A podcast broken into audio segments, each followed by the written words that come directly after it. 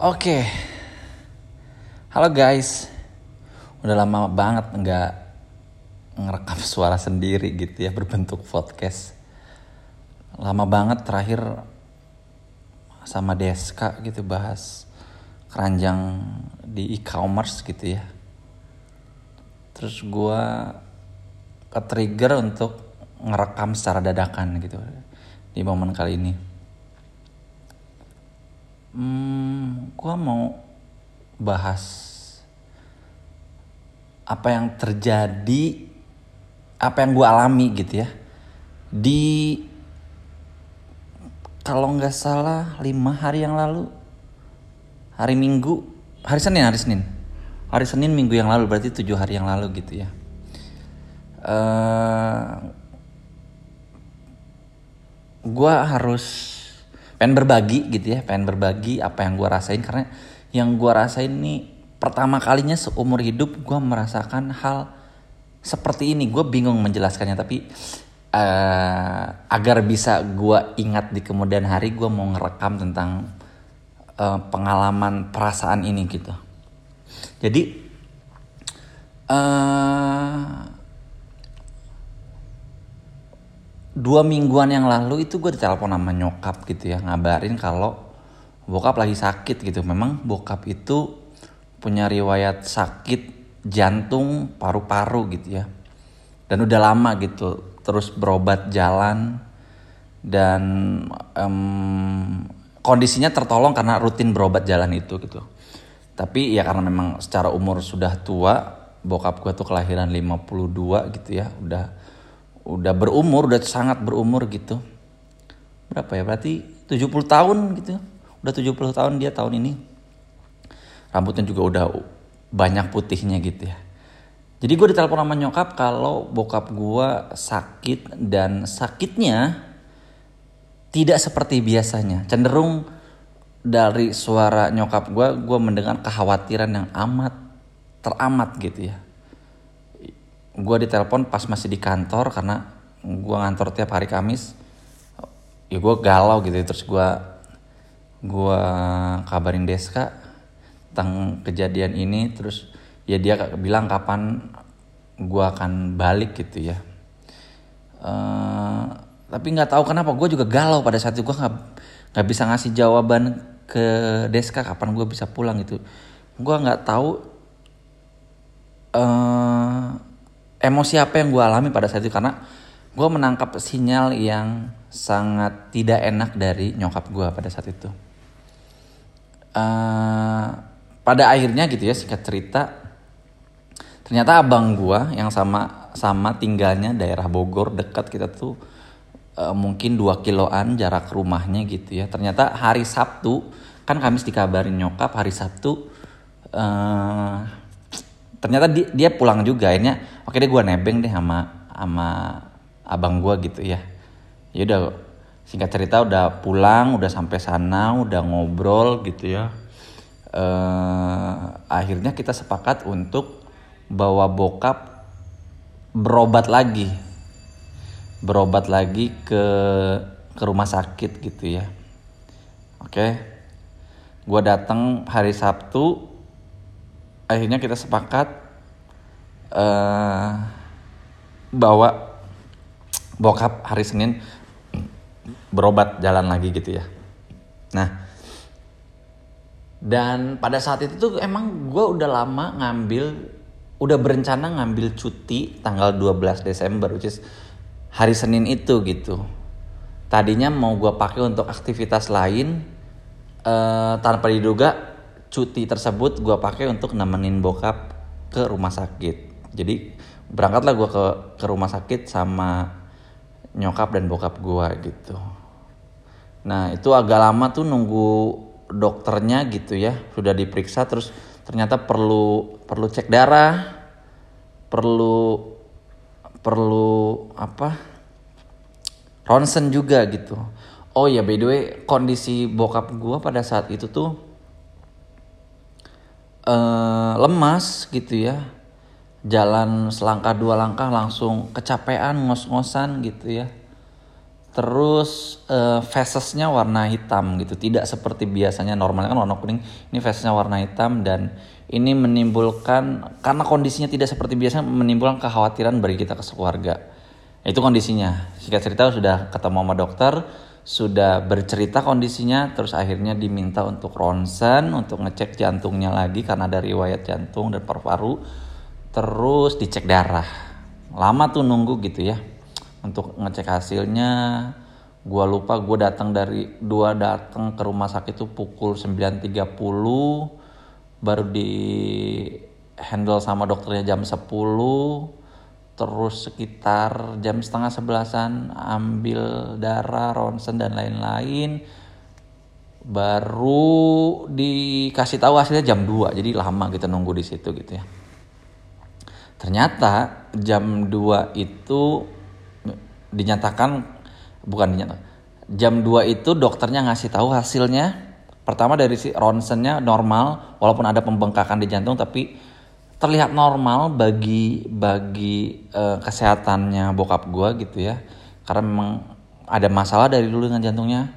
Terus tapi yang berbahaya adalah ternyata si uh, feses hitam itu adalah campuran dari darah yang keluar gitu. Jadi kalau warna fesesnya hitam yang normalnya kuning ternyata ada campuran darahnya. Uh, setelah ditelusuri jadi bokap gue tuh memang akhir-akhir ini telat makan gitu ya. Jadi wajar lambungnya jarang keisi karena lambung itu kan nggak tahu nih bener apa enggak tapi secara teori yang gue ingat lambung itu kan terus bekerja gitu ya terus memerah gitu kan. Kalau nggak ada makanan ya dia akan akan bersinggungan dengan kulit lambung itu sendiri gitu ya. Sehingga semakin sering uh, lambung kulit lambung ketemu kulit lambung akhirnya lecet lecet jadi luka luka jadi berdarah. Nah darahnya itu yang keluar bersama feses. Nah karena darahnya terus mengalir jadi lemes. Bokap kondisinya tuh lemas gitu ya mudah capek semua badan pada pegel gitu. Akhirnya mau nggak mau karena kondisi tersebut diputuskan bokap harus bokap harus dirawat. Jadi bokap harus diberesin di bukan diberesin diobati lambungnya diobati lambungnya eh, agar supaya sembuh dan tidak luka sehingga tidak ada darah yang mengalir. Paralel harus ditransfusi darah. Karena HB-nya kalau aku lihat di hasilnya gitu normalnya kan indikator yang bagus itu HB itu 13 gitu ya. Sementara bokap gua itu 7,7 jadi hampir hilang separohnya gitu HB-nya. Makanya wajar lemas dan lain-lain akhirnya uh, disuruh untuk dirawat tadi. Nah, momen yang tidak terlupakannya adalah di sini. Jadi ketika dinyatakan uh, bokap harus dirawat gitu ya terus uh, ya udah gue ngurusin tuh administrasi dan lain-lainnya gitu ya. Pada saat gue nyamperin lagi jadi bokap dan nyokap tuh lagi duduk di sofa ruang tunggu gitu ya. Uh, nyokap di sofanya bokap di sampingnya tapi pakai kursi roda karena kan bokap lemes nggak bisa jalan gitu ya. Di kursi roda di sampingnya. Dan di saat inilah momen momen itu terjadi. Jadi untuk pertama kalinya sepanjang hidup gua, gua melihat bokap gua menangis. Dia memegang matanya gitu ya dengan satu tangan menutupi uh, menutupi air matanya tapi anaknya bisa ngeliat gitu, gue bisa ngeliat itu sambil di dan bikin bikin emosional lagi ya dipeluk sama nyokap gue gitu sambil dielus-elus punggungnya dan ikutan bersedih. Gitu ya. Ini momen pertama kalinya dalam hidup gue gue melihat seorang ayah bokap gue sendiri menangis di depan gue gue nggak tahu mungkin dia e, di belakang anak-anaknya mungkin di samping nyokap gue gitu ya di samping istrinya dia dia mungkin menangis gitu. Tapi di depan anaknya ini tuh pertama kalinya gue melihat air mata turun dari matanya sambil mencoba ditahan tapi ya tetap aja gue bisa melihat secara langsung air mata itu turun gitu. Dan ada perasaan getir dalam hati gue gue nggak gue nggak tahu nih ngejelasinnya kayak gitu tapi haru bukan haru ya tapi nggak tahu gue tiba-tiba anget badan gue gitu melihat kondisi itu. Terus ada anehnya juga gitu ya. Terus ikutan sedih gitu. Karena untuk pertama kalinya ngelihat seorang bapak yang mungkin eh gue nggak mungkin sih pasti di depan anaknya selalu mencoba untuk terlihat kuat gitu ya. Terlalu uh, selalu mencoba untuk memperlihatkan semuanya baik-baik saja gitu. Itu kan pasti yang yang selalu ingin dilihat seorang orang tua kepada anaknya gitu. Untuk pertama kalinya gue melihat kayak bapak gue bokap gue tuh lemah gitu. Dia dia memperlihatkan kelemahannya di samping istrinya di depan gue anaknya gitu. Aneh rasanya aneh rasanya ngelihat uh, orang tua menangis tuh aneh gitu. Dan uh, eh, gue nggak mau melihatnya lagi gitu. I, itu aja sih nggak tahu ya mungkin siapa pun yang mendengar ini mungkin pernah melihat uh, hal ini sering kali gitu ya atau belum pernah melihat orang tuanya menangis gitu spesiali seorang bapak gitu seorang laki-laki di depan anaknya.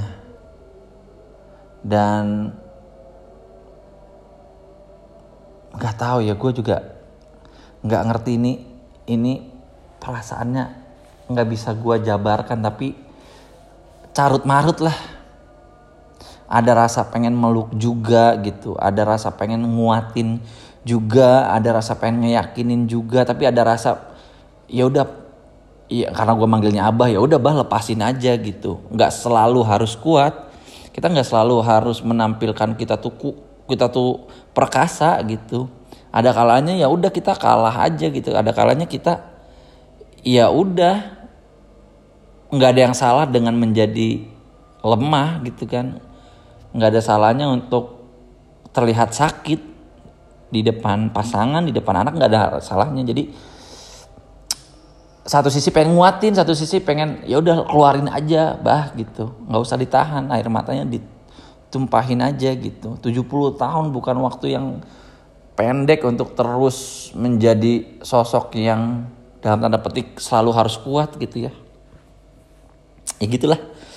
Gue juga bingung uh, ngejelasinnya gitu, tapi semoga eh by the way ya hari, hari hari apa ya? Hari Jumatnya jadi Senin masuk hari Jumatnya udah pulang. Ya uh, ya cuma udah pulang karena uh, transfusi darah udah empat kantung dan uh, eh, HB-nya udah normal gitu ya. Walaupun nggak 13 tapi untuk ukuran laki-laki uh, di usia 70 tahun 10,7 kalau nggak salah juga udah cukup udah cukup oke okay gitu ya.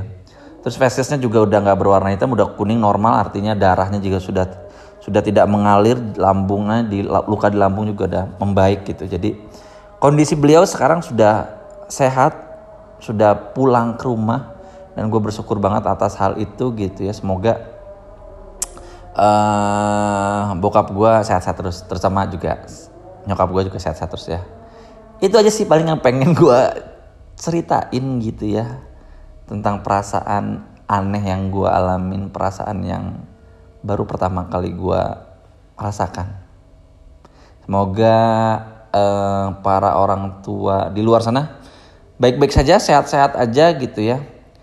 Terus paling pesannya adalah buat kita gitu Eh, nggak uh, selalu harus kuat ya.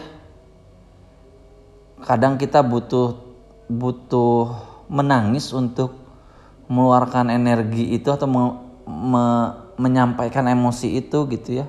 Atau pengen me, melebur kekecewaan itu dengan air mata saya rasa sah-sah aja gitu ya. Nggak ada batasan gender laki-laki nggak boleh harus nangis gitu ya.